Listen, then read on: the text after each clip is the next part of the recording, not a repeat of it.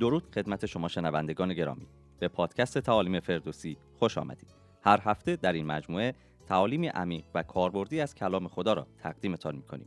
هدف نهایی ما این است که نقشه خدا برای نجات انسانها را در کل کتاب مقدس مشاهده کنیم.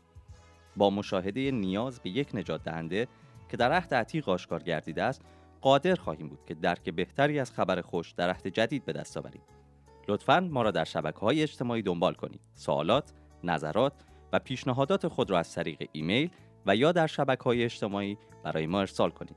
همچنین می توانید با مراجعه به وبسایت ما تمامی این تعالیم را به صورت تصویری نیز مشاهده نمایید. دعای ما این است که از شنیدن این پادکست برکت بیابید. این پادکست توسط تیم تعلیمی فردوسی تهیه و تقدیم شما می گردد.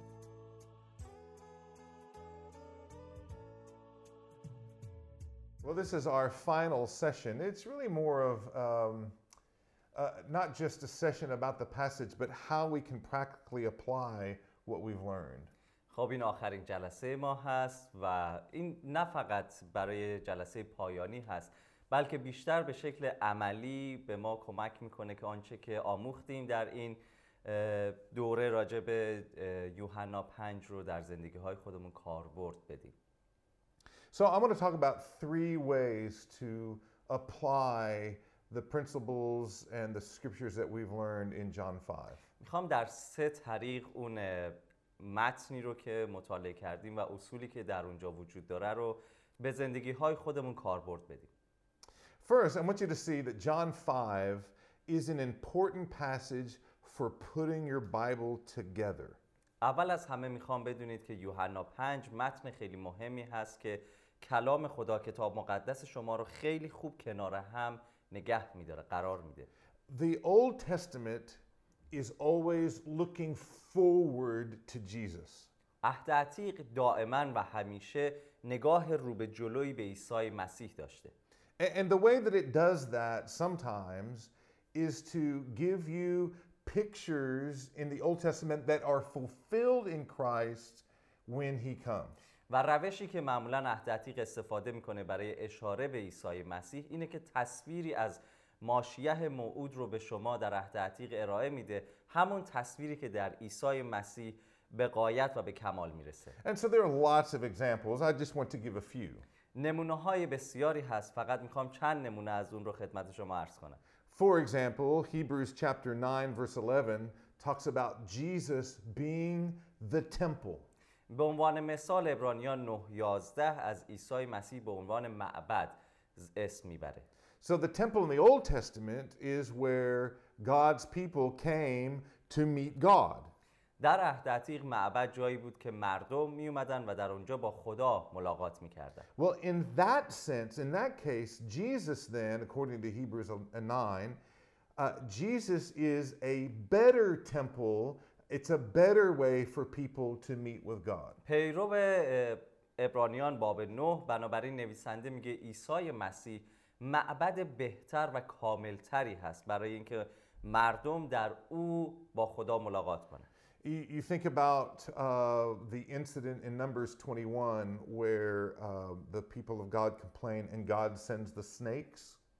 میتونیم در اه، اعداد باب 21 اه، داست وقتی که خدا اون مارها رو میفرسته اونجا ببینیم یک نمونه دیگر رو Yeah, in John 3:14, Jesus says, "If I be lifted up, I will draw men to myself." So there's this this connection between what happened in the Old Testament with the snake and how Jesus is the better way to be healed, not from those snakes, but from the great serpent in Genesis 3. در حقیقت وقتی در یوحنا 3 14 اه، عیسی میگه که پسر انسان نیز همچنین باید برافراشته بشه اشاره ای داره به همون داستان در کتاب اعداد وقتی که موسی اون مار رو بر سر نیزه گذاشت و هر کس که به او نگاه می‌کرد شفا میافت نه فقط شفا و رهایی از لعنت و از مشکلی که اون مارها در کتاب اعداد به وجود آورده بلکه در عیسی از اون مار کهن دشمن دیرینه ما ماری که در کتاب پیدایش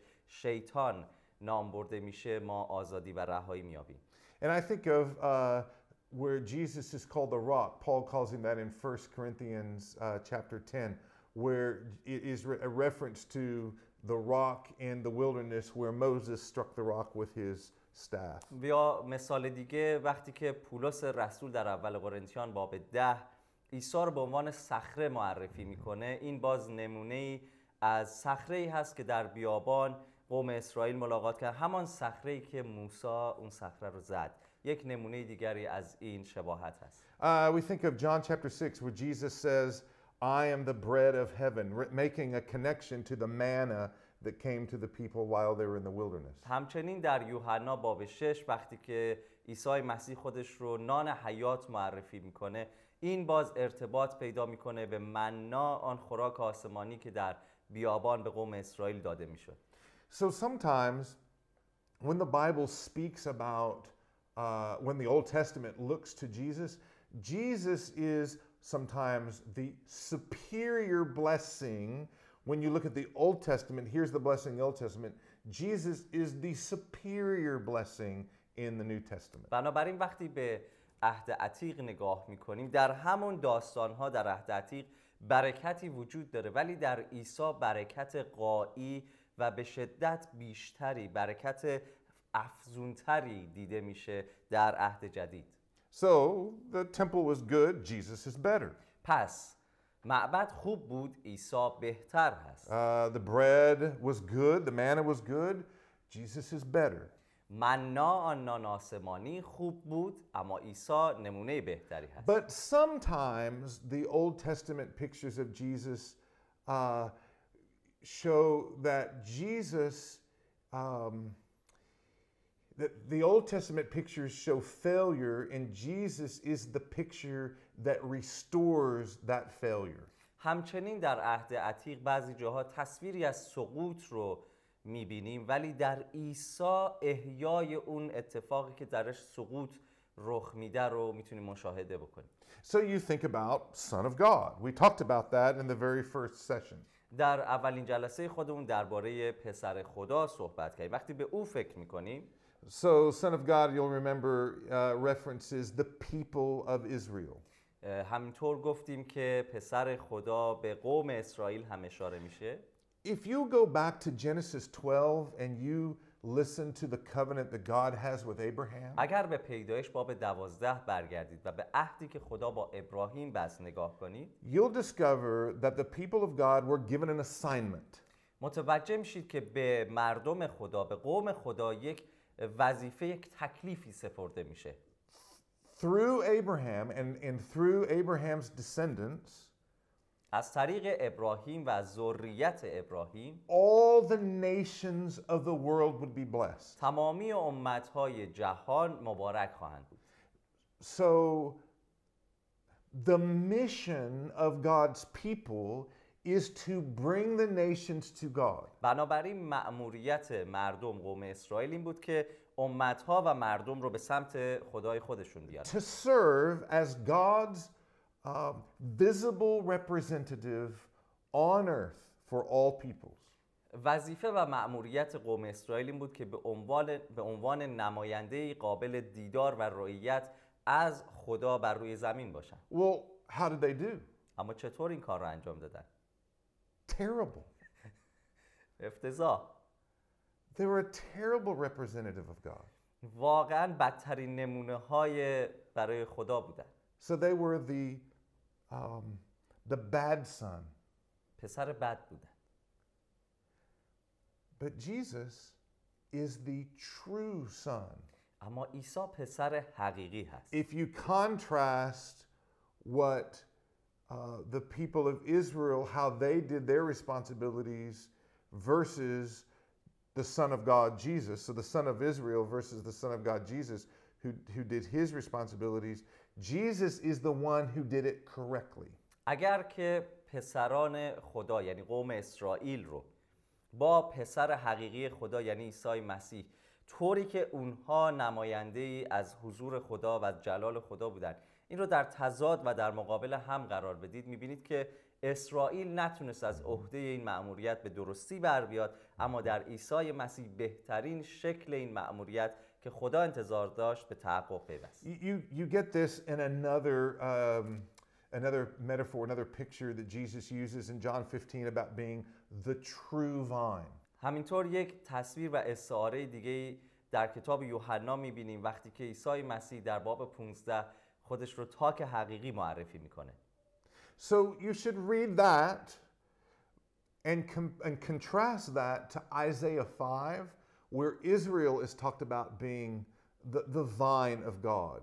در حقیقت وقتی یوحنا باب 15 تاک حقیقی رو می‌خونید باید با این تصویر در ذهن اشعیا باب 5 رو بخونید. جایی که قوم اسرائیل هم گفته شده بود که باید مثل یک تاک باشند.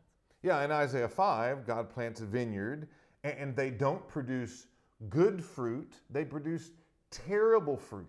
در اشعیا باب 5 خدا تصویری رو میده از از تاکستانی که باید محصول نیکویی بده ولی محصول خیلی بدی از اون به ثمر میاد Uh, but that's not true of the true vine in John chapter 15. اما این درباره تاک حقیقی در یوحنا 15 حقیقت نیست You remember in Psalm chapter 2, we talked about how God calls the king his son.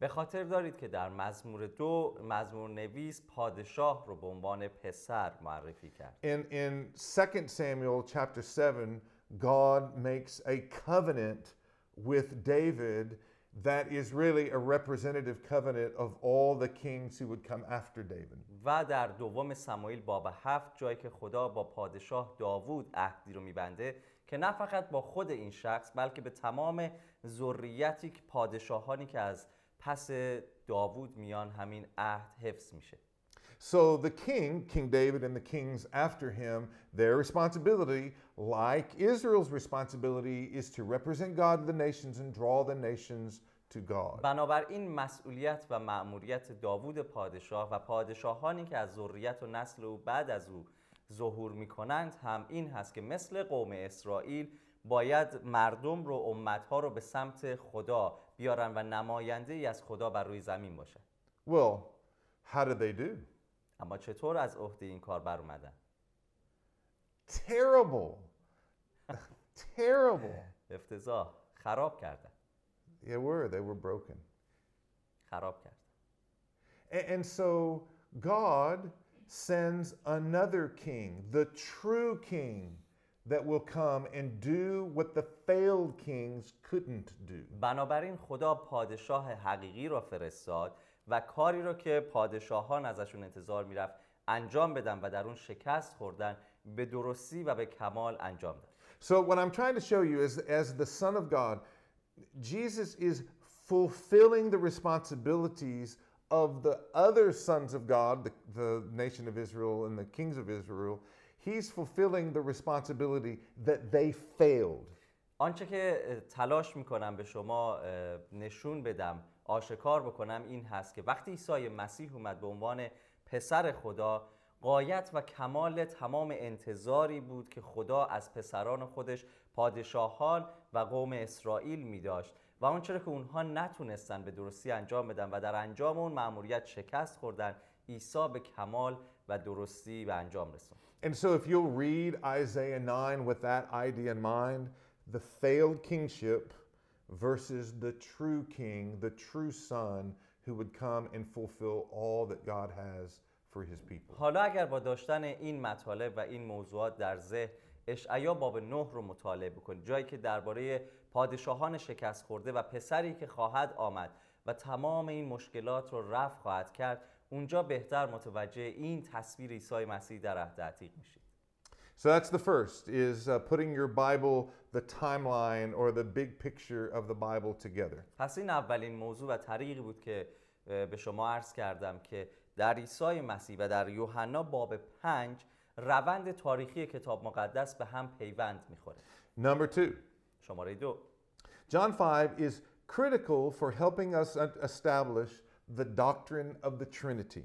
در حقیقت یوحنا باب پنج به ما کمک می‌کنه که درک و فهم صحیح تری از آموزه تسلیس داشته باشیم So, John 5 helps us understand Jesus as God's Son and, and how all that fits together.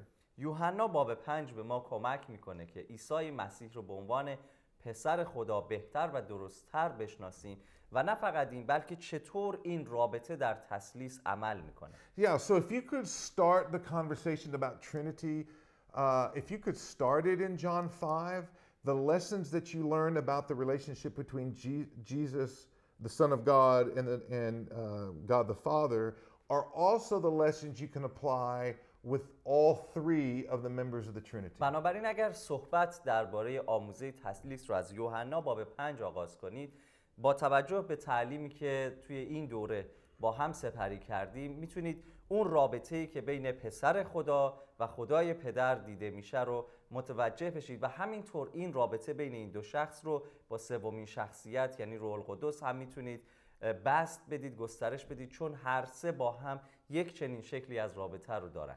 And I want to encourage you not to use uh, earthly illustrations to try to describe the Trinity. و میخوام تشویقتون بکنم که لطفا از مثالهای این دنیا و زمینی زیاد استفاده نکنید اصلا استفاده نکنید برای توضیح دادن تسلیس Yeah, these are hard concepts. This idea that Jesus was born or generated but has an eternal idea. This eternal generation is a very difficult theological idea. این حالت ازلی و ابدی که در عیسی مسیح هست و حالا ما می‌خوایم بگیم که او به دنیا آمد جایی متولد شد ولی با داشتن این حالت ابدی و ازلی همچنان در, ج- در, در, در یک بشر ظاهر میشه و زندگی می‌کنه واقعا باید بگیم که مطلب خیلی سنگین و سختی هست. The problems we have in understanding this is when we try to use the way we view earthly birth, the way we view this, you know, one father gives uh, birth or, or has a son and, and then he has a son. When we try to use that as a way to explain eternal generation, uh, it becomes very difficult. حالا اگر ما میخوایم از مثالهای زمینی یعنی حالت تولد طبیعی در این دنیا که پدری با, با زنی رابطه ای داره با همسرش رابطه ای داره و ثمره این رابطه جسمانی و فیزیکی فرزندی متولد میشه. اگر ما این رو می‌خوایم ببریم در فضای رابطه ازلی ابدی پدر و پسر قرار بدیم مشکل رو خیلی سختتر و بیشتر می‌کنه. Uh, and part of the problem is that we, as people that live in creation in time, it, it is difficult for us to be able to explain how beings that exist outside of time and exa- outside of creation, how that relationship can work.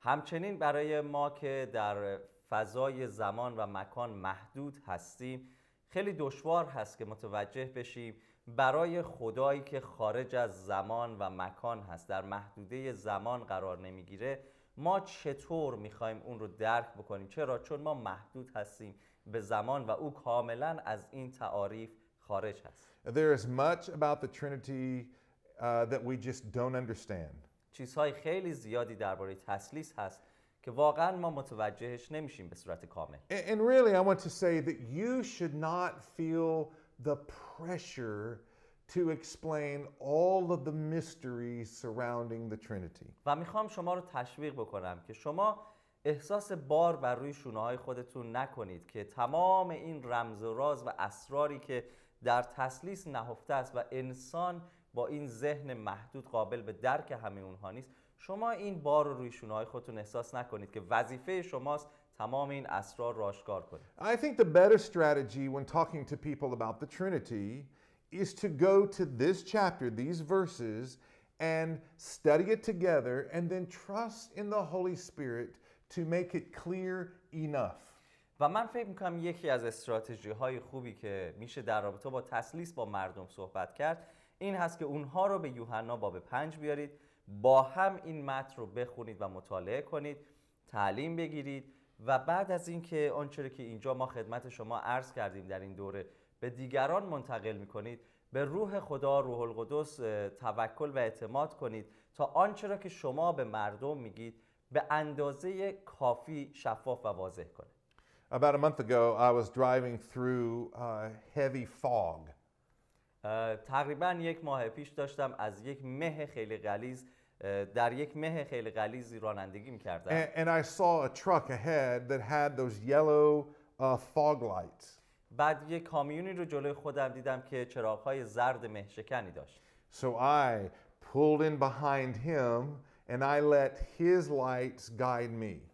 پس من رانندگی که می‌کردم اومدم پشت این کامیون قرار گرفتم و اجازه دادم نور این مهشکنها من رو هدایت کنه The lights didn't show me everything, they didn't solve all of my driving problems. این نور تمام مشکلات رانندگی من رو حل نکرد همه چیز رو هم به من نشون نداد But it was enough. It was enough light to get me where I needed to go. اما نور کافی بود برای من تا من رو به مقصدی که میخواستم برسم هدایت کنه So that's John 5. It doesn't explain all the mysteries in the Trinity, but it gives us enough information to tell us what the Trinity is not.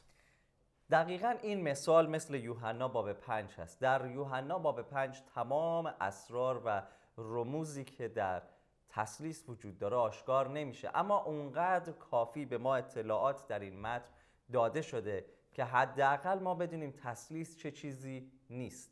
So I want to talk about just really quickly three mistakes that people often make about the Trinity that I think John 5 does a good job of addressing. خیلی مختصر می‌خوام راجع به سه اشتباهی که مردم وقتی درباره تسلیس صحبت می‌کنن مرتکب میشن صحبت بکنم و بگم چطور یوحنا باب پنج به ما کمک می‌کنه که از انجام این اشتباهات خودداری و جلوگیری کنیم Uh, the first suggests that God the Father, God the Son, and God the Holy Spirit are one, which is great, but that we only see in different time periods those particular manifestations.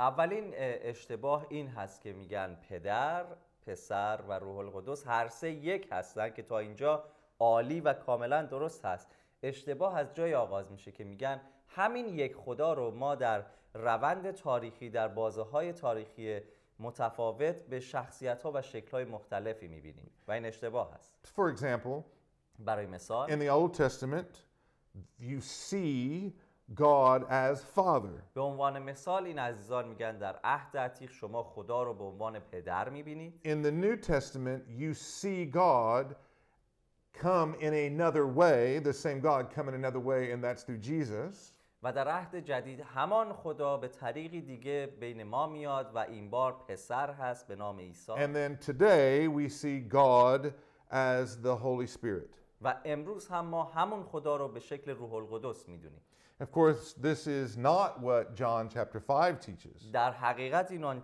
حقیقت و تعلیمی نیست که در یوحنا باب پنج وجود داره The Trinity is not one God just showing us oneness in three different ways. تسلیس به معنای یک خدا که وحدانیت و یکتا بودن خودش رو در سه طریق مختلف آشکار میکنه نیست So John chapter 5 26 is important because it shows us that God the Father, God the Son, and God the Holy Spirit have always been in eternal, eternal relationship together. برای این یوحنا باب 5 آیه 26 خیلی مهم هست چرا که در این آیه به ما آشکار میشه که پدر، پسر و روح القدس دائما در این حیات حضور داشتن و در خود حیات داشتن از ازل تا ابد Uh, another mistake that people make about uh, the Trinity is to say that Jesus was just a really special man that God anointed with special powers at his baptism. دومین مشکل و اشتباه که مردم درباره تسلیس مرتکب میشن. این هست که عیسی را به عنوان یک مرد خاص و مبارکی می‌دونن که خدا او رو با قدرت خاصی مسح می‌کنه در زمان تعمیدش.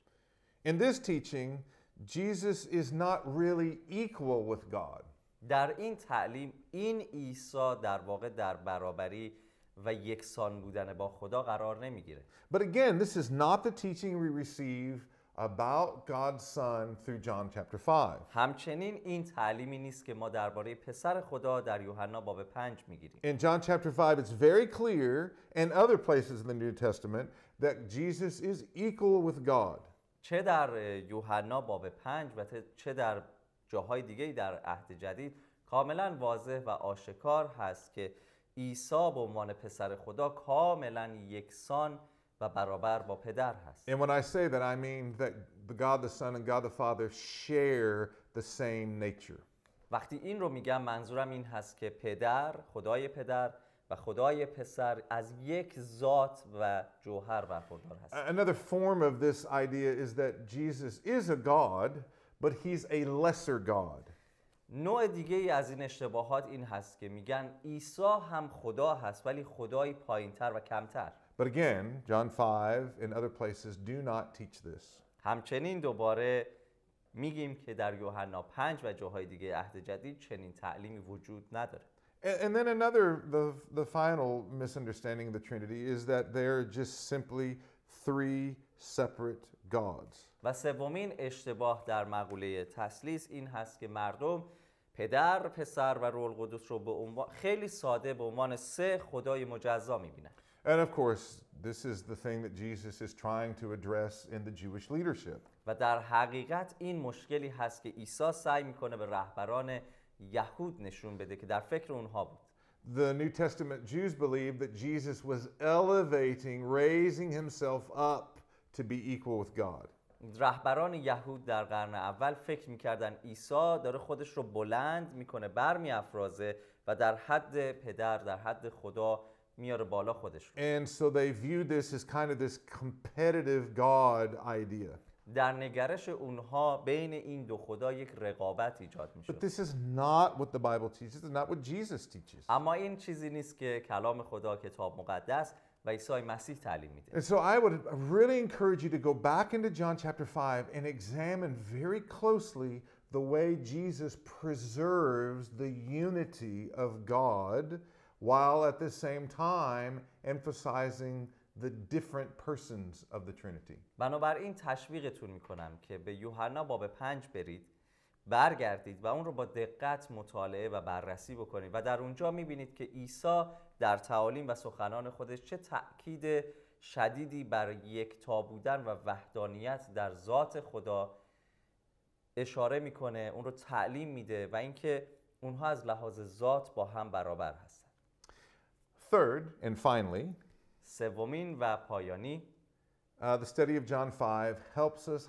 know how to worship God. تعلیم و آموزش یا مطالعه یوحنا باب You see, پنج well- به ما کمک میکنه که یاد بگیریم چطور خدا رو عبادت و پرستش کنیم And you say, well, how do you do that? خب چطور این کار رو Well- باید انجام بدیم By improving your understanding of who Jesus is. با اینکه درک خودتون رو بیشتر بکنید از اینکه عیسی حقیقتا کیست And here's the, the principle و این اصل اینجا این هست you cannot improve your worship of God until you improve your knowledge of God, and Jesus is the method that God has given for you to understand who God is. شما نمی‌تونید پرستش خدا رو بیشتر و بهتر انجام بدید مادامی که اطلاعات و دانش شما از شناخت عیسی بیشتر و بهتر نشه و برای اینکه خدا رو بهتر و بیشتر بشناسید متدی که پدر استفاده می‌کنه پسرش عیسی مسیح است او رو به ما بخشید تا در عیسی ما خدا رو ببینیم بشناسیم و درک کنیم All of the Old Testament is pointing to Jesus. تمام عهد عتیق به عیسی اشاره می‌کنه All of the New Testament is pointing to Jesus. تمام عهد جدید به عیسی اشاره میکنه And John chapter 5 talks about this, و یوحنا باب پنج در این باره صحبت as میکنه does all the Bible. همینطور بقیه کلام خدا If you want to have a healthy biblical Christianity, اگر میخواید یک مسیحیت سالم کتاب مقدسی داشته then you will باشید spend your days learning who is Jesus, روزهای خودتون رو وقت بگذارید تعلیم بگیرید عیسی واقعا چه کسی است what did he do on the earth, بر روی زمین چه کرد what does his crucifixion and resurrection mean, س- مصلوب شدن و قیام او به چه معناست what does his ascension mean, اه، صعود او به چه معناست and what does his return mean. بازگشت او به چه معناست And, and John 5 is meant to firmly plant your feet in the reality of Jesus' nature as God and man. و یوحنا باب پنج پاهای شما رو بر روی زمینی محکم از تعلیم درست کتاب مقدس قرار میده که در حقیقت ذات عیسی در الوهیت به عنوان خدا کیست و همینطور به عنوان یک انسان So the important question to ask in John chapter 5 و مهمترین سوالی که باید در یوحنا باب پنج پرسیده بشه is what are you going to do with Jesus? اینه که شما با این عیسی چه خواهید کرد We look forward to hearing from you. و منتظر هستیم که پاسخ این سوال رو از شما بشنویم. Khudafez and God bless. خدا نگهدار و برکت خدا همراه شما. از همراهی شما بسیار سپاسگزاریم. امید داریم که این پادکست باعث تشویق، تقویت و بنای شما گردیده باشد. لطفا نقطه نظرات خود را در پایین همین پادکست برای ما بنویسید و در صورت تمایل آدرس پادکست ما را با دوستان خود به اشتراک بگذارید. برای اطمینان از اینکه هر هفته پادکست جدید ما را دریافت کنید. لطفا مطمئن شوید که این صفحه را subscribe کرده اید لطفا تیم ما را در دعای خود به یاد داشته باشید.